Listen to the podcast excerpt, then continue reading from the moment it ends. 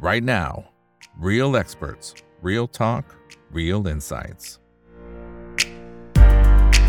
สวัสดีครับ สวัสดีเพื่อนๆนักลงทุนทุกคนนะครับ นี่คือ right now by อีกบรรพททุกเรื่องที่นักลงทุนต้องรู้นะครับ และสาวนี้เรื่องที่เราต้องรู้ก็คือการมาวิเคราะห์แล้วก็อัปเดตกันหน่อยนะครับว่ายอดนะครับสำหรับการจดทะเบียนของ EV นะครับในช่วงที่ผ่านมาเห็นว่าเติบโตอย่างก้าวกระโดด และสำหรับปีนี้นะครับปี 2023 ปี 2566นั้นมีโอกาสไปต่อมากน้อยสักแค่ไหนนะครับวันนี้ได้รับเกียรติจากคุณสุรพงศ์ภัยศิษฐ์พัฒนพงศ์ครับท่านรองประธาน และโฆษกกลุ่มอุตสาหกรรมยานยนต์สภาอุตสาหกรรมแห่งประเทศไทยนะครับ สวัสดีครับคุณสุรพงศ์ครับ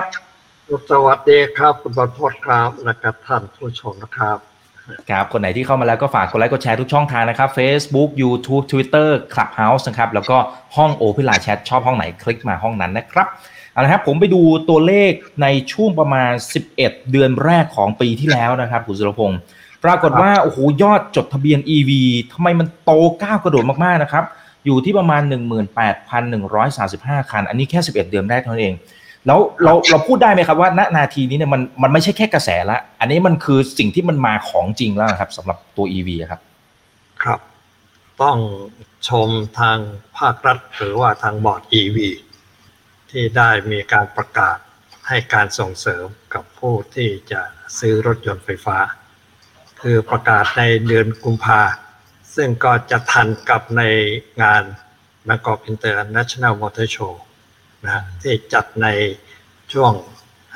ประมาณ 20 กว่าของเดือนมีนาคม ซึ่งอันนี้ก็เลยทำให้ยอดจอง เพิ่มขึ้นมาโหตั้ง 4 5 พันคัน ในช่วงนั้นนะครับ ทั้งนี้ก็เพราะว่าทางภาครัฐให้การส่งเสริมนะอุดหนุนกับผู้ที่ซื้อรถยนต์ไฟฟ้า ถ้ารถยนต์ไม่เกิน 2 ล้านบาทนะถ้าใช้แบตเตอรี่อ่ามากกว่า 10กิโลวัตต์ per hour ขึ้นไปถึง 30นะอันนี้ก็จะได้รับส่วนลดแสนห้าหมื่นบาทต่อคัน แล้วก็ถ้าแล้วไปเข้าแพ็กเกจกับทางกรมสรรพสามิตก็จะได้ลดทางด้านภาษีแวดอันนี้ จากอ่า8%เหลือ2%นะครับ อันนี้ก็เลยทำให้ราคารถยนต์ตอนแรกที่อยู่ที่1ล้านต้นๆ ก็ลดลงมาเหลือ7-8แสนบาท ก็เลยทำให้คนซื้อรถยนต์ไฟฟ้ากันมากขึ้นครับ อันนี้ก็เป็นจุดหนึ่งที่ทำให้มีความต้องการเพิ่มขึ้นในอัตราที่สูงมากๆนะ เพราะว่า 11 เดือนที่ผ่านมา มีตัวเลขอยู่ที่ เติบโต 300 กว่าเปอร์เซ็นต์อันนี้ก็ถือว่าเป็นนิมิตหมายที่ดีว่าประเทศไทยเราเนี่ยมีโอกาสมากที่เราจะเป็นฐานในการผลิตรถยนต์ไฟฟ้า ทั้งใช้ในประเทศและก็ส่งออก ทั้งนี้เพราะอะไร เพราะว่าผู้ที่เข้าแพ็กเกจตรงให้การส่งเสริมที่หนึ่งแสนห้าหมื่นบาทนี้ จะต้องผลิตรถยนต์ในปี 2567 ก็คือปีหน้านี้ในอัตราหนึ่งต่อหนึ่งคันที่นำเข้ามาที่นำเข้ามาคือ สมมติว่านำเข้ามาหนึ่งพันคัน ก็ต้องผลิตให้ได้หนึ่งพันคันนะครับ แล้วถ้านำถ้าไม่สามารถผลิตได้ในปี 2567 ไปผลิตในปี 2568 ก็จะต้องผลิตชดเชยในอัตรา 1.5 ก็คือ จะต้องผลิต1,500คันครับ เพราะฉะนั้นตรงนี้ก็คือแน่นอนแล้วว่าประเทศไทยจะมีการผลิตรถยนต์ไฟฟ้าแน่นอนในปี 2567 ครับ อืม อืม ครับ อ่า เพราะฉะนั้น เพราะฉะนั้นทางฝั่งของตัวรถเนี่ยมาแน่ๆ แล้วเราก็เห็นกระแสเวลาที่เปิดจองของแต่ละค่ายนะครับคุณสุรพงศ์ค่อนข้างจะได้รับกระแสตอบรับค่อนข้างดี ไม่ว่าจะเป็นค่ายไหนก็ตามนะครับ เปิดตัวปั๊บโอ้โหจองเต็มจองเต็มไปหมดเลย ตัวนี้มันสะท้อนมุมมองของผู้บริโภคยังไงครับผม ก็ถือว่ามีความพร้อม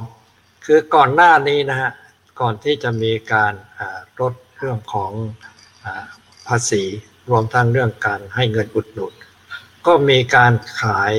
มีการจดทะเบียนรถยนต์ไฟฟ้า ซึ่ง 96%นี่เป็นการนำเข้านะที่พูดว่า 96%เพราะอะไรเพราะว่าเรามีรถยนต์ไฟฟ้าที่ผลิตในประเทศไทยเหมือนกัน ก็มีอยู่หนึ่งยี่ห้อนะก็คือฟอร์มนะฮะอันนั้นก็คือรถยนต์นั่งนะครับ และอีกยี่ห้อหนึ่งก็ทากาโนนะครับ ซึ่งก็เป็นรถกระบะคันเล็กๆนะคงจะเคยเห็นนะครับครับ เพราะฉะนั้นมีสองยี่ห้อนี้ที่ผลิตรถยนต์ไฟฟ้าครับ ทีนี้ เมื่อให้การส่งเสริมอย่างนี้ ก็มีการที่ก่อนหน้านี้มีการนำรถยนต์ไฟฟ้าเข้ามาขายในราคาประมาณ 1 ล้านต้นๆ ซึ่งตรงนั้นก็ทำให้ความต้องการเพิ่มขึ้นเยอะ ถึงในปี 2564 มีตัวเลขจดทะเบียน 1,935 คัน ก็เติบโตจากปี 2563 ที่มีตัวเลขจดอยู่ที่ประมาณ 1,200 กว่าคัน เพราะเรามีรถยนต์ก่อนหน้านี้ก็ประมาณ2ล้าน3ล้านกว่าใช่ไหมที่เข้ามาขายในประเทศไทย แต่พอมีการนำเข้ารถยนต์จากประเทศจีนที่ราคาหนึ่งล้านต้นๆก็อันนี้ก็ทำให้คนที่มีรายได้ปานกลางจำนวนมากสามารถที่จะซื้อรถยนต์พวกนี้ได้ และยิ่งมาตอนที่ทางบอร์ด EV ให้การส่งเสริมลดไปอีกพันห้าและยังลด เรื่องภาษีสรรพสามิตลงจากพันจากอัตรา 8%ลงมาเหลือ 2%ก็ยิ่งทำให้ราคาถูกลงเหลือประมาณ7 0 0 0 0 8 0 0 0 บาท ซึ่งราคาระดับนี้รถยนต์ที่ใช้น้ำมันก็จะมีสัดส่วนสูงมากประมาณ 80%ของผู้ที่ซื้อรถยนต์ในขณะนี้นะครับ ครับ ครับ อพอมองแบบนี้เนี่ยคือทางฝั่งของ supply แล้วก็ demand ดูจะไปพร้อมๆกันนะครับ ถ้ามองภาพในปีนี้เองเนี่ยผมดูตัวเลขคาดการณ์ของสอทอเนี่ยก็ดูจะให้น้ำหนักว่าตัว EV มีโอกาสจะมียอดจดทะเบียนเนี่ยเติบโตไม่ต่ำกว่า 230%อันนี้เป็นตัวเลขที่สะท้อนมุมมองอย่างไร เราเห็น demand แล้วก็ความต้องการของทั้ง ecosystem ยังไงครับผม ครับ ตรงนี้ก็คือทางผู้ใช้เนี่ยก็มีการศึกษามากขึ้น เราก็มีความเชื่อมั่นในเรื่องของอโครงสร้างพื้นฐาน เช่น สถานีชาร์จแบตเตอรี่ ซึ่งมีอยู่ทั่วไปประมาณ 900 กว่าแห่งทั่วประเทศนะครับ ซึ่งอันนี้ก็เลยแล้วก็ยังมีแอปที่จะทำให้รู้ได้ว่าถ้าหากว่าแบตของเราอ่อนแล้ว เราจะไปชาร์จที่ไหน ซึ่งมีแอปเยอะแยะเลยที่จะเข้าไปชาร์จนะครับ ซึ่งอันนี้ก็เป็นข้อมูลอันหนึ่งที่ทำให้ ผู้ที่จะซื้อรถยนต์ไฟฟ้าเนี่ยคลายความกังวล ในเรื่องที่ว่าไม่มีสถานีชาร์จแบบเพียงพอนะครับ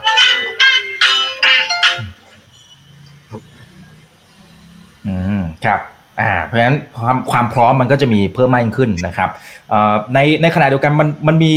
สิ่งที่นักลงทุนเห็นเนี่ยนะครับ ก็คือบรรดาค่ายรถยนต์นะครับ ที่แห่กันเข้ามานะขอทางฝั่งของ BOI นะครับแล้วก็จะเข้ามาลงทุนอย่างที่คุณสุรพงศ์ว่าตั้งแต่ตอนต้นนะครับค่ายจีนมาก่อนละนะครับค่ายญี่ปุ่นดูเหมือนจะเริ่มขยับนะครับ ตรงนี้ถือว่าช้าไปแล้วหรือยังครับสำหรับค่ายญี่ปุ่นครับผมความจริงก็ไม่ถือว่าช้าเขาต้องการความมั่นใจนะความมั่นใจในเรื่องอะไรเรื่องโครงสร้างพื้นฐาน เช่นสถานีชาร์จแบต ก่อนหน้าที่เราจะมีสถานีชาร์จแบตเราก็มีการผลิตพวกไฮบริดออกมาคงจำเป็นได้นะไฮบริดนั่นก็ถือว่าเป็น XEV อันหนึ่ง ในช่วงเริ่มต้นที่ว่าไม่มีโครงสร้างพื้นฐานเพียงพอนะครับ ซึ่งอันนี้ทั่วโลกก็เป็นอย่างนี้นะฮะคงเห็นได้ว่าในสหรัฐอเมริกาหรือในประเทศอื่นๆ ก็จะมีการขายรถไฮบริดก่อน และต่อมาถึงจะเป็นรถพวกปลั๊กอินไฮบริดแล้วก็มาทางด้าน BEV เลยก็คือใช้แบตเตอรี่ร้อยเปอร์เซ็นต์นะครับ เพราะฉะนั้นตรงนี้เมื่อมีความแน่นอนว่าคนไทยเราพร้อมที่จะซื้อรถยนต์ไฟฟ้าแบบร้อยเปอร์เซ็นต์ได้ก็เริ่มที่จะเข้ามาเหมือนกัน ซึ่งในปี 2561 พวกที่ผลิตรถยนต์ที่ใช้น้ำมัน ก็ยื่นขอ BOI ที่จะผลิตรถยนต์พวกทั้ง ไฮบริด ปลั๊กอินไฮบริด แล้วก็ BEV ก็คือรถยนต์ไฟฟ้า100%อืมอืมครับอ่าเพราะฉะนั้นเขาก็เริ่มขยับตัวแล้วนะครับ แต่จะว่าไปจริงๆ ยอดจดถึงแม้ว่าจะเติบโตอย่างก้าวกระโดดนะครับ คุณสุรพงศ์แต่ว่ามันก็ยังเป็นตัวเลขแค่หลักหมื่นเท่านั้นเองนะครับผมคือถ้าเทียบกับตัวยอดทั้งหมดเนี่ยอ่ารถน้ำมันเนี่ยมันเป็นหลักล้านคันเลยนะครับผมทีนี้ทีนี้คำถามคือมันมันกำลัง ดิสลอฟอะไรบางอย่างหรือเปล่าทำไมค่ายรถยนต์ต่างๆ ดูเหมือนจะเริ่มเริ่มเหมือนกับว่าเดือดร้อนนะครับอันนี้ก็คือในเรื่องที่ว่ายังน้อยอยู่ก็เป็นตามธรรมดา เหมือนสมัยที่เราส่งเสริมให้มีการใช้แก๊สโซฮอล์ใช่ไหมก็เห็นได้ว่าก็ยังใช้กันน้อย เพราะยังกังวลเรื่องของอเครื่องยนต์ที่อาจจะไม่รองรับซึ่งจะทำให้เกิดความเสียหายต่อพวกเครื่องยนต์อะไรต่างๆ ได้ใช่ไหมครับ อันนี้ก็เหมือนกัน เมื่อมีการเปลี่ยนผ่านจากรถใช้น้ำมันมาเป็นรถรถที่ว่าจะใช้แบตเตอรี่ร้อยเปอร์เซ็นก็เลยทำให้มีความกังวลนะครับ ซึ่งก็เป็นไปตามธรรมชาติของมนุษย์เราของใหม่ๆก็ยังกังวลอยู่ จนเมื่อมีความรู้เพียงพอแล้ว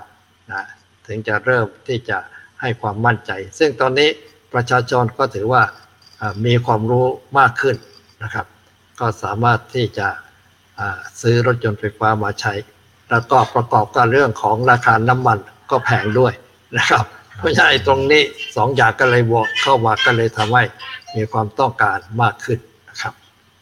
อืมอืมครับ อ่า โอเคนะครับ แต่ทีนี้ถ้าถ้าเป็นทางฝั่งของปัจจัยความท้าทายนะครับ ตอนนี้เราจะเห็นว่า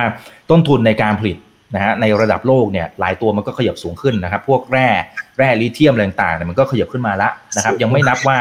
พวกเซมิคอนดักเตอร์เนี่ยมันบางช่วงก็ยังขาดแคลนยังมีบ้างอยู่นะครับในในช่วงก่อนหน้านี้นะครับ ราคาค่าไฟฟ้านะครับตอนนี้ก็เพิ่มสูงมากขึ้นนะแล้วก็ตัวค่าแรงก็แน่นอนเดี๋ยวพอรัฐบาลชุดใหม่ขึ้นมาก็มีโอกาสที่เพิ่มมากขึ้นไอ้ตรงนี้อาจจะเป็นอุปสรรคที่ทำให้กระแสเรื่องของ EV อาจจะหยุดชะงักไหมครับ ก็อันนี้ถึงแม้ว่าไม่ใช่เป็นรถยนต์ไฟฟ้า รถยนต์ใช้น้ำมันก็ต้องเพิ่มนะฮะ เพราะว่าต้นทุนต่างๆก็สูงขึ้นมาครับ อันนี้ถ้าหากว่ารถในสต็อกเก่าหมดไปแล้ว ก็คงจะต้องปรับราคาในรถยนต์รุ่นใหม่ ๆ ที่มีต้นทุนเพิ่มสูงขึ้นนะครับ อันนี้ไม่ใช่เฉพาะสินค้ารถยนต์อย่างเดียว สินค้าอย่างอื่นก็เช่นเดียวกันนะครับ เพราะว่าต้นทุนของเขาเนี่ยเพิ่มสูงขึ้นนะครับ อืมอืมครับโอเคนะครับทีนี้ก็ต้องมีการปรับตัวไปแล้วในท้ายที่สุดไม่แน่ใจว่ามันอาจจะต้องมีการปรับราคา ปลายทางให้กับผู้บริโภคอย่างพวกเราด้วยหรือเปล่านะครับก็คงจะต้องปรับ อย่างที่เรียนให้ทราบนะถ้าสต็อกเก่าหมดแล้วเนี่ยแหละอืมครับ ก็อาจจะต้องขยับราคาขึ้นมานะครับ เพราะฉะนั้นเราแต่ในเมื่อตอนนี้มันเขามีตัวเลือกหมายถึงว่าค่ายรถยนต์จากทางฝั่งของทั้งจีน แล้วก็เดี๋ยวญี่ปุ่นก็คงจะลงสนามมากขึ้นดังนั้นเดี๋ยวเราก็ในฐานะที่เป็นผู้บริโภคคงจะมีตัวเลือกเพิ่มมากขึ้นเช่นเดียวกันนะครับ แต่ทีนี้ทีนี้ถ้าสมมุติว่ามีการใช้ EV กันเยอะมากขึ้นตามที่หลายฝ่ายพยายามจะคาดการณ์เนี่ยนะครับ มันมีอะไรที่เราต้องconcern ไหมครับ ในฐานะที่เราตอนนี้ยังเป็น hub ศูนย์กลางในการผลิตตัวน้ำมันนะครับผม ก็เรื่องนี้ก็มีความกังวล อันนี้ที่จริงเราก็คุยกันมาแล้วแปดเก้าปีแล้วนะว่าถ้าหากว่ามีคนใช้รถยนต์ไฟฟ้ามากๆเนี่ยกำลังการผลิตไฟฟ้าของเราเพียงพอไหม ซึ่งทางหน่วยงานภาครัฐก็บอกว่าสามารถที่จะรองรับได้ ตอนนั้นเห็นบอกว่าการผลิตไฟฟ้าของเราสามารถรองรับรถยนต์ไฟฟ้าถึงหนึ่งล้านสองแสนคันนะครับ เพราะฉะนั้นตรงนี้ก็น่าจะคลายความกังวลไปได้ครับก็มีการที่บอกว่า ถ้าหากว่าต้นซอยเนี่ยเขาใช้รถไฟฟ้ากันเยอะ แล้วก็เขาก็ชาร์จ ก็อาจจะทำให้พวกบ้านในซอยท้ายๆนี่ไฟฟ้าจะไม่เพียงพอไหมก็ตอนนั้นผมว่าก็คงจะต้องเพิ่มสถานีย่อยในการที่จะเพิ่มกำลังไฟฟ้าขึ้นนะครับ ก็เหมือนกับปรับปาใช่ไหมก็จะต้องมีสถานีย่อยที่เขาจะตั้งขึ้นมาเพื่อที่จะอัดเพิ่มแรงดันของปรับปาเช่นเดียวกันนะครับ อืมอืมครับ คุณสุนพงศ์มองว่าภาพในอนาคตซึ่งซึ่งมันอาจจะคาดการลำบากเหมือนกันนะครับ แต่อยากอยากเห็นมุมมองว่าเช่น อีกสักกี่ปีเนี่ยตัว EV มันจะกลายเป็นเมนสตรีมที่ที่คนใช้กันอย่างแพร่หลาย แล้วเผื่ออาจจะมากกว่าทางฝั่งของน้ำมันหรือเปล่านะครับ อันนี้ประเด็นที่หนึ่งประเด็นที่2เนี่ยภาพในอนาคตมันจะเป็นลักษณะแบบไหน เช่น EV ก็ยังคงมีน้ำมันก็ยังคงมีไหมนะครับ หรือภาพ EV จะกลายเป็นตัวแบบโดมิเนนต์นะครับครองส่วนแบ่งการตลาดมากกว่าน้ำมันแล้วค่อย ๆ ตายไปมันจะเป็นภาพยังไงครับ ตรงนี้ทางด้านต่างประเทศเขาก็ตั้งเป้าไว้ว่าปีเท่าไหร่นะสองพันเท่าไหร่สองอีกประมาณห้าสิบปีมั้งฮะราวๆนั้นนะฮะว่าจะมีรถยนต์ไฟฟ้าประมาณห้าสิบเปอร์เซ็นของรถยนต์ทั้งหมดนะเพราะฉะนั้นในเมืองไทยเราก็เหมือนกันก็คงจะต้องมีการตั้งเป้าไว้ ว่าในปี 2035ใช่ไหมเราก็จะ มีการที่จะเลิกใช้พวกรถยนต์ใช้น้ำมันใช่ไหมครับ แต่ว่ายังอนุญาตให้มีการผลิตรถยนต์ที่ใช้น้ำมันประมาณ 50%เพื่อที่จะส่งออกให้กับประเทศ คู่ค้าของเราที่ยังมีการใช้รถยนต์ที่ใช้น้ำมันอยู่ครับ อันนี้ก็คือมาตรการที่ทางเขาเรียกอะไรคณะกรรมการ ยานยนต์ไฟฟ้าใช่ไหมครับ ที่ได้กำหนดไว้ครับ อืมอืมครับ อ่า เพราะฉะนั้นภาพภาพก็เป็นลักษณะแบบนั้นนะครับ อย่างนี้บรรดาผู้ประกอบการที่ที่เกี่ยวข้องกับ ecosystem เนี่ย ส่วนไหนที่อาจจะต้องมีการปรับตัวมากๆนะครับ ถ้าสมมติว่าทั้งในเชิงของนโยบายก็ดีทั้งในมุมของกระแสผู้บริโภคทั้งในมุมของผู้ประกอบการเข้ามาทางนี้หมดหมายถึงพวกค่ายรถยนต์มาทางนี้หมดเลย มันมีส่วนไหนของ ecosystem ที่ที่ถ้าไม่ปรับตัวเนี่ย อาจจะอยู่ไม่ได้เหมือนกันนะครับ คุณสุรพงศ์ที่เห็นชัดๆนะฮะก็พวกที่ผลิตหม้อน้ำนะฮะครับ แล้วก็พวกที่ท่อไอเสีย เนี่ยนะครับ พวกนี้ก็คงจะค่อยๆลดบทบาทไป แต่อย่างไรก็ตาม เรายังมีรถยนต์ที่ใช้น้ำมันอยู่ในประเทศไทยเรา นี่นะ ประมาณสักน่าจะอยู่ที่ประมาณ 17-18 ล้านคัน เป็นรถยนต์นั่งก็น่าจะอยู่ที่ประมาณ 10 ล้านกว่าคัน เป็นรถกระบะก็ประมาณสัก 6-7 ล้านคัน แล้วมีรถบรรทุก รถเมย์อะไรอีกพวกนั้น และยังมีพวกรถจักรยานยนต์ ซึ่งคงจะค่อยๆ หมดไป รถจักรยานยนต์เรามีประมาณ 21 ล้านคันนะครับ พวกนี้ก็คงจะยังต้องใช้อะไรต่างๆ เมื่อเวลาเกิดการเสียหรือต้องไปสอบตรวจเช็คตามระยะเวลาครับ เพราะฉะนั้นก็คงจะค่อยๆเฟดไปไม่ถึงที่จะหายไปทันทีนะครับ เพราะยังมีความต้องการและทั้งโลกนี้ ก็ยังมีรถยนต์ที่ใช้น้ำมันอยู่ ไม่น้อยกว่าพันห้าร้อยล้านคัน ซึ่งอันนี้ เพราะฉะนั้นถึงบอกว่า พวกที่ผลิตชิ้นส่วนอะไรต่าง ๆ ก็ยังจะต้องผลิตไว้เป็นเวลาไม่น้อยกว่าสิบปี เพราะดูทั่วโลกแล้ว รถที่ใช้กันเนี่ย ก็จะมีอายุใช้อยู่ประมาณสักสิบห้าปีขึ้น บางประเทศก็ถึง17-18%ก็มี แต่ในภาพรวมยังมีความต้องการอยู่เยอะนะครับครับ อืมอืมครับเอ่อตรงนี้ทางรัฐบาลเองจะต้องมีการเข้ามา บริหารจัดการหรือว่าดูแลในส่วนไหนบ้างไหมครับ โดยเฉพาะผู้ประกอบการที่ที่อาจจะปรับตัวไม่ทัน มันมันมีโอกาสที่เกิดภาพนั้นด้วยไหมครับ คงจะมีบ้างนะครับ เพราะว่าจากชิ้นส่วนที่เคยใช้อยู่ถึงประมาณสามหมื่นชิ้น ก็จะมาเหลือประมาณสักห้าหกพันชิ้นนะซึ่งตรงนี้ก็คงจะต้องมีบางส่วน แต่ก็ตามที่เรียนให้ทราบคงไม่ได้ทันทีนะ งจะต้องค่อยๆ ปรับไปซึ่งเขาก็คงจะมีเวลาในการที่จะไปทำอาชีพอื่น หรือว่าอาจจะตรงซึ่งภายในอนาคตเองเขาอาจจะเข้ามาจับอะไรชิ้นส่วนอะไรต่างๆ ในที่จะติดตั้งในรถยนต์ไฟฟ้าก็ได้ก็คือเสริมกันทั้งผลิตในชิ้นส่วนที่ว่าเป็นของรถยนต์ที่ใช้น้ำมัน กับชิ้นส่วนที่ใช้ในรถยนต์ไฟฟ้าก็ได้ครับ ผมมองอันนี้อยู่ที่การศึกษาการวิจัยของแต่ละของของรายนั้นๆนะว่าเขาไปได้รับการศึกษาได้เรียนรู้ในการที่จะเปลี่ยนแปลง แล้วก็เสริมในธุรกิจของเขาอย่างไรครับอ่าครับอ่าโอเคนะครับอ่าทีนี้ในในการที่ค่ายรถยนต์ ในต่างประเทศที่เขามาในบ้านเรากันเยอะๆอย่างที่คุณสุรพงศ์ได้เรียนไปเนี่ยนะครับตรงเนี้ยในมองด้านหนึ่งมันก็เหมือนกับว่าต่างประเทศนี่แหละเป็นคนที่ได้ประโยชน์จากกระแสตรงนี้หรือเปล่านะครับหรือคนไทยต้องมีการคว้าโอกาสยังไงในในอีโคซิสเต็มตรงนี้ที่มันกำลังจะเติบโตไปพร้อมๆกัน เพราะถ้ามองผิวเผินเนี่ยเป็นต่างชาติที่ได้ประโยชน์นะครับอันนั้นก็คือรายที่มีการผลิตใหม่เเดิมอยู่แล้ว เช่นพวก บริษัทที่ผลิตรถยนต์ที่ใช้น้ำมันเดิมอยู่นะอันนี้ถ้าดูตัวอย่างจากประเทศจีนที่เขาส่งเสริมเรื่องของยานยนต์ไฟฟ้าเขาก็จะมีพวกสตาร์ทอัพนะที่จะผลิตรถยนต์ไฟฟ้าคันเล็กๆ ใช้แบตเตอรี่ไม่ไม่มีความจุมากนัก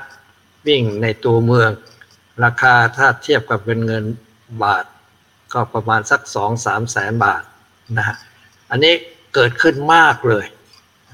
ในประเทศจีนเราเลยทำให้ประเทศจีนเนี่ยเป็นผู้นำในการ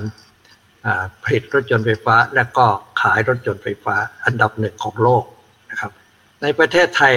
ก่อนหน้านี้ก็มีการผลิตรถบรรทุกไฟฟ้านะครับ ซึ่งก็มีการเมื่อปีที่แล้วก็มีการส่งไลน์เข้ามา ผมก็ไปเปิดดู ก็มีรถยนต์บรรทุก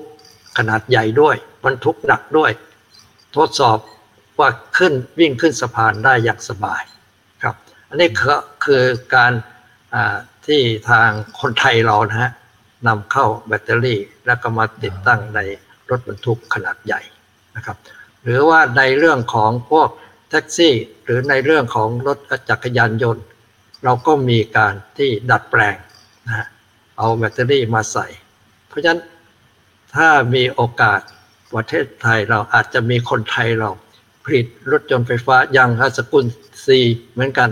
เขาก็ผลิตรถเมล์ไฟฟ้าออกมาขายก่อนหน้านี้ใช่ไหมครับ อันนี้ก็เป็นตัวอย่างซึ่งเขาก็ได้รับทุนอุดหนุนจากทางภาครัฐเหมือนกันตอนนั้นครับ เพราะฉะนั้นและตอนนี้ก็ยังมีการที่จะคิดที่จะทำเขาเรียกว่า EEC EV conversion นะฮะก็คือการดัดแปลงรถที่มีอยู่ที่ใช้น้ำมัน ให้เป็นรถยนต์ไฟฟ้านะครับ ซึ่งตอนนี้กำลังว่าจะวางเป้าอยู่ที่ทางด้านรถกระบะก่อน เพราะว่ามีการเปลี่ยนแปลงที่ค่อนข้างง่ายครับ ตอนนี้ก็มีการกระจายและมีการออกมาตรฐานเรื่องของการดัดแปลงอืมตรงนี้ก็อาจจะทำให้อ่าทางชุมชนเราเนี่ย สามารถที่จะมีอ่า ผู้ผลิตรถยนต์ไฟฟ้าผู้ดัดแปลงรถยนต์ไฟฟ้ามากขึ้น เพราะอู่ต่างๆนี่ซึ่งเป็นคนไทยเราร้อยเปอร์เซ็นต์เนี่ยก็อาจจะมีอาชีพใหม่ เพิ่มขึ้นในการที่จะดัดแปลงรถยนต์ที่มีอยู่ เป็นรถยนต์ไฟฟ้าขึ้นมาได้ หรือรถจักรหรือรถจักรยานยนต์ไฟฟ้าครับตุกตุกไฟฟ้าก็มีการดัดแปลงเหมือนกันนะครับ แล้วก็มีการไปขอจดทะเบียนที่กรมการขนส่งทางบกด้วย อันนี้ก็เป็นมาแล้วหลายปีนะครับ เพราะฉะนั้นคนไทยเราอาจจะมีโอกาส เพราะว่าผู้ที่มีความคิดในเรื่องของการดัดแปลงอะไรต่าง ๆ นี่คนไทยเราไม่ไม่น้อยหน้าคนอื่นนะครับ อืมครับเอ่อการการที่ดัดแปลง เช่นตัวรถกระบะนะฮะสมมติเป็นรถใช้น้ำมันแล้วดัดแปลงให้เป็นรถไฟฟ้า เมื่อเปรียบเทียบกับเป็นรถไฟฟ้าเลยเพราะเราเห็นอย่างโตโยต้าก็ประกาศแล้วว่าจะปักธงในการผลิตตัวรถกระบะที่เป็น EV ในบ้านเราแล้วนะครับ ข้อดีข้อเสียมัน มันเป็นอย่างไรบ้างในมิติต่างๆ ครับอ่าคือข้อดีก็คือ เรื่องของการที่จะทดสอบเรื่องของอ่าเขาเรียกอะไรอากาศพลศาสตร์ด้วยเรื่องการทรงตัว เพราะว่ารถยนต์นี่เป็นรถที่ใช้ความเร็ว ซึ่งความเร็วนี่ก็จะขึ้นอยู่กับเรื่องของอาพลพลศาสตร์ในเรื่องของอากาศใช่ไหมฮะ ครับ เพราะฉะนั้นเรื่องนี้ก็อย่างถ้าบริษัทรถยนต์เขาก็จะมีเรื่องของการเอารถยนต์ เข้าไปทดสอบในอุโมงค์ลม ดูการลู่ลม ดูการทรงตัวอะไรต่างๆ อันนี้ก็คือมาตรมาตรฐานอันหนึ่งของบริษัทผู้ผลิตรถยนต์ ที่จะให้รถยนต์ในวิ่งไปในความเร็วสูงนั้นจะต้องมีการทรงตัวที่ดีนะครับ รวมทั้งการทดสอบเรื่องเบรกเรื่องอะไร ซึ่ง มาตรฐานอันนี้ต่อไปถ้ามีรถดัดแปลงเยอะๆ ก็จะมีการออกมา ซึ่งอันนี้ทางมาตรฐานอุตสาหกรรมก็คงจะต้องออกมาเป็นการควบคุมเรื่องของการที่จะเอารถยนต์ที่ดัดแปลงเนี่ยไปให้กับทางหน่วยงานที่เกี่ยวข้องก็คือกรมการขนส่งทางบกที่จะทดสอบในเรื่องของความปลอดภัยของรถยนต์ที่ดัดแปลง ครับคือในการที่ออกออกมอกให้มีการดัดแปลงรถยนต์ไฟฟ้า อันนั้นเป็นมาตรการอันหนึ่ง แต่ว่าเมื่อคุณจะใช้วิ่งบนท้องถนน คุณต้องไปยื่นขอตรวจสอบเรื่องคุณต่างๆ จากกรมการขนส่งทางบกครับ อืมอืมครับอ่าโอเคนะครับ อันนี้ก็น่าจะเป็นโอกาสที่ดีนะครับสำหรับคนไทยที่ที่อาจจะมีความรู้ในเรื่องการดัดแปลงต่างๆ อูเนี่ยอย่างที่คุณสุรพงศ์บอกอันนี้เตรียมตัวได้เลย เป็นโอกาสเป็นโอกาสก้อนโตเลยนะครับ โอกาสทองมากๆนะครับเอ่อทีนี้ผมขอเก็บตกสักเล็กน้อยนะครับ คือเราจะเห็นหน้าทางฝั่งของโตโยต้าเองเนี่ยเขาปักธงแล้วนะครับบอกว่าจะยังคงลงทุนในบ้านเรานะครับในแง่ของตัวรถกระบะ EV เนี่ยนะฮะก็ชัดเจนล้วนะครับท่านประธานก็มาเองเลยนะครับนะแล้วก็บอกว่าจะลงทุนเนี่ยตรงนี้มันมันสะท้อน มุมมองอย่างไร คือเราเราดูหลาย ๆ เจ้าครับคุณสุรพงศ์ยังไม่ค่อยเห็นเจ้าไหนที่ลุยกระบะไฟฟ้าเท่าไหร่นะครับโอเคมีเทสลาที่ประกาศในต่างประเทศแต่ก็เงียบๆไป อาจจะยังไม่ได้เห็นเป็นรูปธรรมอะไรขนาดนั้นนะฮะก็เห็นมีการออกข่าวแล้วเนี่ย มีภาพให้เห็นแล้วเนี่ยว่าจะมีรถกระบะไฟฟ้าด้วยใช่ไหมครับใช่ครับแต่ตรงนี้ก็ทางเมืองนอกเขาก็มีการส่งภาพรถกระบะไฟฟ้านะแล้วก็ยังมีเรื่องของรถบรรทุกไฟฟ้าด้วยครับ เพราะฉะนั้นสิ่งเหล่านี้ก็จะเป็นเครื่องที่ว่าต้องใช้เวลา ไม่ใช่ว่าปุ๊บปรับแล้วจะเป็นไปได้ เพราะอย่างเช่นเรื่องของรถยนต์ไฟฟ้าเหมือนกัน เราพูดกันมาแปดเก้าปีแล้วนะฮะไม่ใช่เพิ่งมาพูดกันตอนนี้ แต่ว่าต้องแก้กฎหมายต้องคุยกันในเรื่องว่าจะใช้เอาเบ้าเสียบเบ้ารับอย่างไรอะไรต่างๆ นี้นะและแก้กฎระเบียบเรื่องของรถเมย์สมัยท่านนายกรัฐมนตรีพลเอกประยุทธ์ เคยพูดไว้น่าจะเจ็ดแปดปีที่แล้วนะบอกว่าจะต้องมีรถเมล์ไฟฟ้าเกิดขึ้นในประเทศไทย ตอนนี้เรามีแล้วประมาณแปดร้อยกว่าคันนะครับ รถเมล์ไฟฟ้า แล้วมีรถบรรทุกไฟฟ้านะครับ ประมาณยี่สิบห้าคันณวันที่สามสิบพฤศจิกายนของปีที่แล้วครับเพราะฉะนั้นสิ่งนี้ก็คือเป้าหมายของทางบอร์ด EV ที่ว่าเราจะมีรถ รถยนต์ไฟฟ้า รถตุกตุกไฟฟ้า แล้วก็รถเมย์ไฟฟ้า รถบรรทุกไฟฟ้าครับแล้วเรายังมีตอนนี้ก็คืออพวกเรือเรือเรือไฟฟ้าใช่ไหมครับของค่ายเอในประเทศไทยนะครับ ซึ่งเราก็มีพวกที่มีโรงงานผลิตแบตเตอรี่ไฟฟ้าที่ใหญ่ที่สุดในอาเซียนด้วยครับ ถือว่าเมืองไทยเรามีความพร้อมในหลาย ๆ ด้าน ทั้งเรื่องของมาตรฐานอุตสาหกรรมก็ออกมาร่วมจะร้อยฉบับ และยังมีการประกาศของกรมการขนส่งทางบก นับตั้งแต่วันที่หนึ่งมกราคมของปีนี้นะครับ พวกที่นำเข้านะฮะที่จะให้รถยนต์วิ่งบนท้องถนนเนี่ยจะต้องยื่นขอยื่นแบบให้กับกรมการขนส่งทางบก อนุมัตินะครับ รับรองครับถึงจะวิ่งบนท้องถนนได้อันนี้หมายถึงรถยนต์ที่จะนำเข้ามาขายนะครับ ถ้าเอาเข้ามาใช้ส่วนตัวนี่นะ ก็ต้องมีจำกัดว่าถ้าเป็นรถยนต์ ชื่อหนึ่งเนี่ยต้องไม่ไม่มากกว่าสองคัน หรืออะไรเนี่ยผมจับตัวเลขไม่ได้นะครับถ้าเป็นรถจักรยานยนต์ก็ไม่เกินห้าคันหรือสามคันห้าคันนะครับ อืมอืมอันนี้ก็คือมาตรฐานมาตรการที่ทางภาครัฐออกมา ควบคุมเรื่องของความปลอดภัยครับ อืมครับโอเคนะครับผมผมถามอีกมุมหนึ่งนะครับว่าอย่างนาทีนี้เราสามารถพูดได้หรือยังครับ ว่าเราก็เป็นศูนย์กลางในการผลิตรถ e ีของภูมิภาคครับผม หรือหรือเรายังขาดจิ๊กซอตัวไหนที่ต้องเติมเต็มเข้าไปครับ ก็ดูข่าวใช่ไหมฮะก็มีบริษัทยักษ์ใหญ่อันดับหนึ่งที่มียอดขายสูงสุด แล้วก็มี ยอดการผลิตแบตเตอรี่ในระดับที่คนให้ความเชื่อใจนะครับที่มีการพัฒนาเรื่องแบตเตอรี่ที่ใช้กับรถยนต์ไฟฟ้าจนขึ้นชื่อ แม้แต่ยี่ห้อดังๆ ก็อยากจะมาใช้ของเขาด้วยเนี่ยครับ ก็มาลงทุนในประเทศไทยก็จะเริ่มผลิตในปี 2567 เพราะฉะนั้นนี่ค่อนข้างแน่นอนแล้วว่าประเทศไทยในปี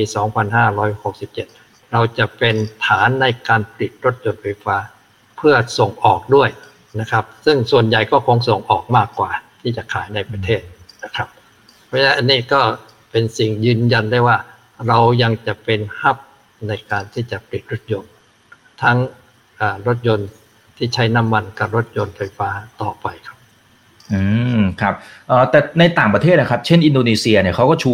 จุดแข็งที่บอกว่าเป็นมีตัวแหล่งแร่นะครับหายากเช่นพวกนิกเกิลอะไรต่างๆนะครับสำหรับตัวผลิตแบตเตอรี่ นะครับแล้วก็มาเลเซียก็พยายามที่จะผลักดันตัวมาตรการต่างๆ แต่คำถามคือค่ายรถยนต์ยักษ์ใหญ่ที่คุณสุรพงศ์บอกเนี่ยมาที่บ้านเรานะครับ คือมันเป็นเพราะเรื่องของตัวมาตรการที่รัฐบาลจัดหนักจัดเต็มให้กับค่ายรถยนต์อย่างเดียวหรือเปล่า อันนี้ประเด็นประเด็นที่หนึ่งนะครับประเด็นที่สองคือแล้วถ้าสมมติประเทศเหล่านั้นเนี่ยเขาบอกเอาบ้างนะฮะคุณให้สิทธิประโยชน์อะไรนะครับฉันขอให้บ้าง บรรดาค่ายรถยนต์ต่างๆเขาอาจจะเปลี่ยนใจไหมฮะคือ ก่อนหน้านี้ก็มีการที่ไปสำรวจผู้ที่จะซื้อรถยนต์ไฟฟ้านะหลายๆประเทศนะรวมทั้งประเทศไทย แล้วเขาจึงตัดสินใจเข้ามาลงทุนในประเทศไทยเรา เพราะเห็นว่าทัศนคติของคนไทยเราเนี่ยนะมีที่จะซื้อรถยนต์ไฟฟ้าเนี่ยมากกว่าประเทศอื่นครับ ซึ่งที่ผ่านมาของปีที่แล้วก็พิสูจน์ ได้อันหนึ่งแล้วว่าคนไทยเราเนี่ยเป็นคนที่ชอบในเทคโนโลยีใหม่ ๆ แล้วก็รักในเรื่องของสิ่งแวดล้อมที่เป็นมิตร เพราะว่าถ้าหากว่าใช้รถยนต์ไฟฟ้ามาก ก็จะช่วยเรื่องลดมลภาวะทางอากาศ ลดเรื่องของการเจ็บป่วยทางด้านทางเดินหายใจนะครับ และในประเทศไทยเราเมื่อเร็วๆนี้ก็มีข่าว มหาวิทยาลัยขอนแก่นก็ได้ค้นพบในการที่จะใช้โซเดียมนะฮะผลิตแบตเตอรี่ รถยนต์ไฟฟ้าครับ และในภาคตะวันออกเฉียงเหนือของเราเนี่ยโหเต็มไปด้วยโซเดียมตั้งเท่าไหร่ครับยังต่อไปอันนี้อาจจะเป็นจุดหนึ่งหรือเปล่า ที่ทางผู้ที่จะมาตั้งฐานในการผลิตรถยนต์ประเทศไทยเรา อาจจะมีการศึกษาลึกๆตรงนี้ก็ได้ครับ เรามีซึ่งถ้าผลิตถ้าใช้โซเดียมผลิตแบตเตอรี่ไฟฟ้าก็จะมีราคาถูกลงเพราะว่าราคาแบตเตอรี่ตอนนี้อย่างที่ทางคุณมันพศเรียนให้ทราบเมื่อสักครู่นี้ว่า ราคาของแร่ลิเธียมก็ขึ้นสูงมากๆตั้งกี่เท่าครับ เพราะฉะนั้นถ้าใช้โซเดียม ซึ่งในประเทศจีนเห็นบอกว่าปีนี้จะเริ่มผลิตแล้วเหมือนกัน นะครับที่จะผลิตที่จะใช้โซเดียมในการผลิตแบตเตอรี่ตรงนี้ก็จะเป็นผลดีกับประเทศไทย อาจจะมีหลายๆยี่ห้อแห่เข้ามาตั้งฐานผลิตในประเทศไทยก็ได้ครับอ่าเพราะฉะนั้นมันเป็นข้อดี แต่ว่าอีกนัยยะหนึ่งจริงเราจะเห็นว่าต่างประเทศเนี่ยอย่างมาเลเซียผมว่าเขาเขาเคยออกตัวมาตรการที่จะดึงดูดเม็ดเงินการลงทุนอยู่เหมือนกัน แต่ว่าไม่ได้จัดหนักจัดเต็มเท่ากับบ้านเรา อันนี้มันมันมันเป็นเพราะอะไรครับทำไม ทำไมเขาถึงไม่ทำเพราะจริง ๆเขาก็น่าจะเห็นผลประโยชน์ถ้า สมมติว่าจัดเต็มไปเลย เอาเทียบเท่าหรือมากกว่าบ้านเราก็ได้ อืผมมองอย่างนี้นะครับว่าคนไทยเรามีรายได้ต่อคนต่อปีประมาณเท่าไหร่เจ็ดพันกว่าเหรียญใช่ไหมครับ ครับ ทีนี้ของทางด้านประเทศอื่น แม้คนเขาจะมีมากกว่าเรา แต่ถ้าเทียบถึงรายได้ต่อคนต่อปี เขาก็ยังน้อยกว่าเรา ครับเพื่อนบ้านเรายังมีหลายประเทศ เราจะเป็นรองก็ประเทศที่ว่ามีคนน้อยกว่านะครับซึ่งเขาจะมีรายได้ต่อคนต่อปี สูงกว่าเราประมาณสี่ห้าหมื่นเหรียญใช่ไหมครับเพราะฉะนั้นตรงนี้ก็เป็นจุดอันหนึ่งที่ทำให้ยอดขายรถยนต์ไฟฟ้าของเราดีนะโดยทางด้านของอ เขาเรียกอะไร ทางด้านเศรษฐกิจของประเทศเราเนี่ย รถยนต์ อันนี้หมายถึงว่ารถยนต์ทั่วไปนะเราจะมียอดขายปีหนึ่งไม่ต่ำกว่าหนึ่งล้านคันอันนี้พูดถึงว่าในภาวะของปกติเศรษฐกิจของเราในภาวะปกติ เพราะฉะนั้นรถยนต์จะต้องขายให้ได้ปีละหนึ่งล้านคันขึ้นไป อันนี้ไม่เกี่ยวกับสมัยที่มีการส่งเสริมการซื้อรถยนต์คันแรก ซึ่งตอนนั้นขึ้นไปถึงหนึ่งล้านสี่แสนกว่าคันนะอันนั้นมีการอัดฉีดที่ให้ส่วนลดถึงหนึ่งแสนบาทใช่ไหมครับ แต่อันนี้ไม่ต้องอัดฉีด เพราะว่ารถยนต์มีราคาถูกลงตามขนาดของเครื่องยนต์ สมัยก่อนถ้าจะซื้อรถ SUV ราคาประมาณล้านเจ็ดล้านแปดเดี๋ยวนี้หกเจ็ดแสนเจ็ดแปดแสนก็ซื้อได้แล้วใช่ไหม เครื่องยนต์เล็กลงพันห้าร้อยซีซี สมรรถนะดีขึ้น เพราะว่ามีการพัฒนาของเครื่องยนต์ต่างๆ ที่ดีขึ้นนะครับอืมอ่าครับนั้นก็เป็นคำตอบนะครับว่าทำไมเขาถึงเข้ามาลงทุนในบ้านเรานะครับ ค่อนข้างจะเยอะเลยทีเดียวนะครับเอ่อทีนี้ผมขอเก็บตกอีกสักเล็กน้อยนะครับ คืออย่างตอนนี้เราเห็นต่างประเทศเช่นเวียดนามนะครับ ก็พยายามที่จะทำไปตัวรถวินฟาสขึ้นมา นะครับเป็นเป็น national brand ของเขาเลยนะครับเป็นแบรนด์ระดับประเทศของเขา ก่อนหน้านี้มาเลเซียก็มีโปรตอนนะครับแต่มาเลเซียดูจะเบาๆลงไปละนะฮะในบ้านเราเนี่ยมีโอกาสที่จะเกิดภาพนั้นไหมครับหมายถึงว่าที่เราจะทำแบรนด์ของตัวเองมันมันมีข้อดีข้อเสียอย่างไรแล้วมันมีโอกาส success ในระยะยาวแค่ไหนยังไงครับตรงนี้เราเรามีนโยบายตั้งแต่แรก ตั้งแต่ปี 2503 ตอนโน้ตเรียกว่า 63 ปีไปแล้ว ที่เราจะเป็นฐานในการผลิตรถยนต์นะเพื่อทดแทนการนำเข้าและเพื่อที่จะให้คนไทยเรามีงานทำเพื่อให้คนไทยเรามีการเรียนรู้เทคโนโลยีในการที่จะมีโรงงานต่างๆนะมีการจัดการบริหารอย่างไร อันนี้คือโน้ตฮาวที่เราอยากจะได้ สมัยรัฐบาลตอนโน้นนะและปี 2504 เราก็ผลิตรถยนต์คันแรกเออครั้งแรกในประเทศไทยเรา ซึ่งมียอดผลิตอยู่ที่ประมาณ 525 คัน ต่อยอดขายปีนั้นทั้งปี 8,000 กว่าคันนะครับ ซึ่งเดี๋ยวนี้นี่กลายเป็นว่าเราไม่ได้ทดแทนกันนำเข้าอย่างเดียว เราส่งออกรถยนต์ ที่ผลิตในประเทศไทย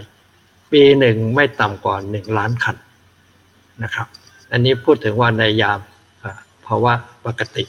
นะครับ อย่างปีที่แล้วก็น่าจะได้ประมาณ9 0 0แสนกว่าคันนะครับ เพราะฉะนั้นเงินตราต่างประเทศที่เราคิดในปี 2503 เพื่อที่จะสงวนเงินตราต่างประเทศไว้ในประเทศไทย เพราะรถยนต์มีราคาสูงใช่ไหมการที่เราเอารถยนต์นำเข้ามาเนี่ย จะต้องเสียเงินตราต่างประเทศค่อนข้างมาก ตรงนั้นเราก็พยายามที่จะรักษาเรื่องของเงินทุนต่างๆ ให้พวกเงินเหรียญพวกเงินตราต่างประเทศให้อยู่ในประเทศไทยจำนวนมากขึ้น ซึ่งตอนนั้นเรื่องของอารายได้ต่อคนต่อปีของเราก็อยู่ที่หนึ่งร้อยเหรียญนะครับ ซึ่งมันก็ต่ำกว่าเรื่องของเส้นขีดความยากจนด้วยซ้ำไปใช่ไหม ช่วงนั้นก็ความยากจนจะอยู่ที่ประมาณ 1,100 เหรียญหรือเปล่านะครับ จนเรา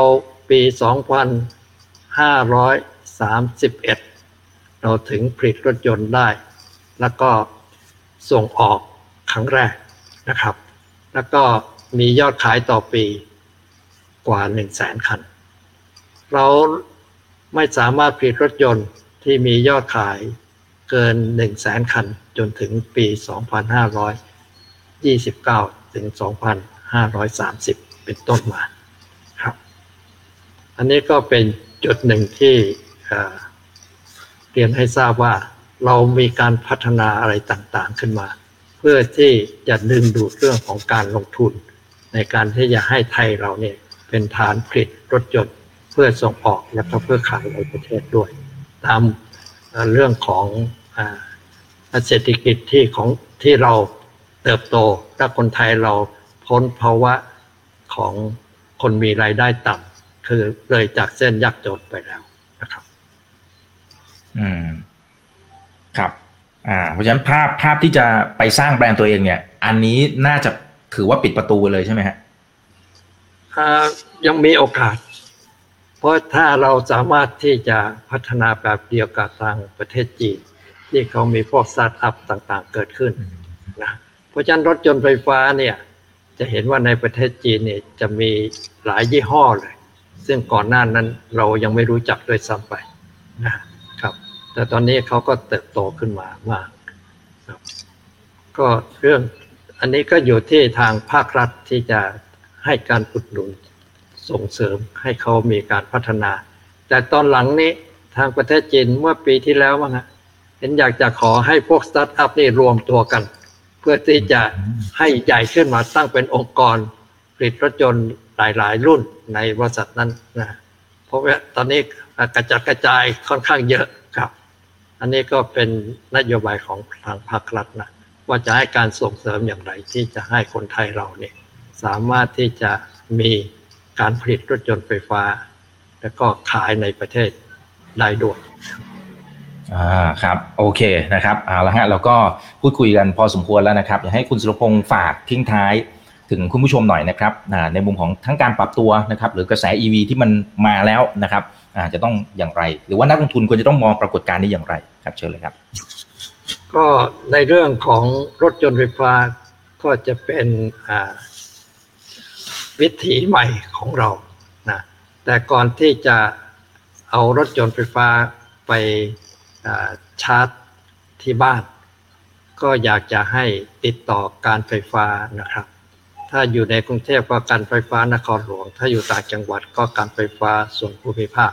ให้ไปตรวจดูเรื่องกำลังไฟฟ้าที่ใช้ในบ้านเราว่าเพียงพอไหมรัดสายไฟเป็นอย่างไร เก่าแค่ไหนแล้วนะฮะครับ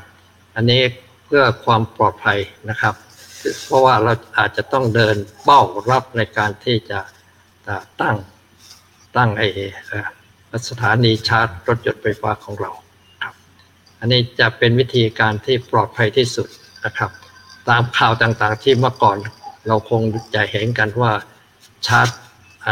รถยนต์ไฟฟ้าแล้วเกิดไฟไหม้อะไรต่างๆ ก็จะไม่เกิดขึ้นครับ อืมครับ อ่า โอเค เอาละครับ ขอบพระคุณมากครับ คุณสุรพงศ์ครับ ไว้เดี๋ยวถ้าตัวเลขนะครับ ในแต่ละไตรมาสอะไรมันออกมานะครับ ก็อาจจะขออนุญาตเรียนเชิญเข้ามาให้ความรู้ดีๆกับพวกเราเพิ่มเติมนะครับครับผมขอบพระคุณมากครับสวัสดีครับครับคนไหนที่ดูจนถึงตอนนี้นะครับฝากกดไลค์กดแชร์ทุกช่องทางนะครับ YouTube อย่าลืม Subscribe กันด้วย นี่คือ Right Now บายอีกบรรพททุกเรื่องที่นักทุนต้องรู้ครับ สวัสดีครับ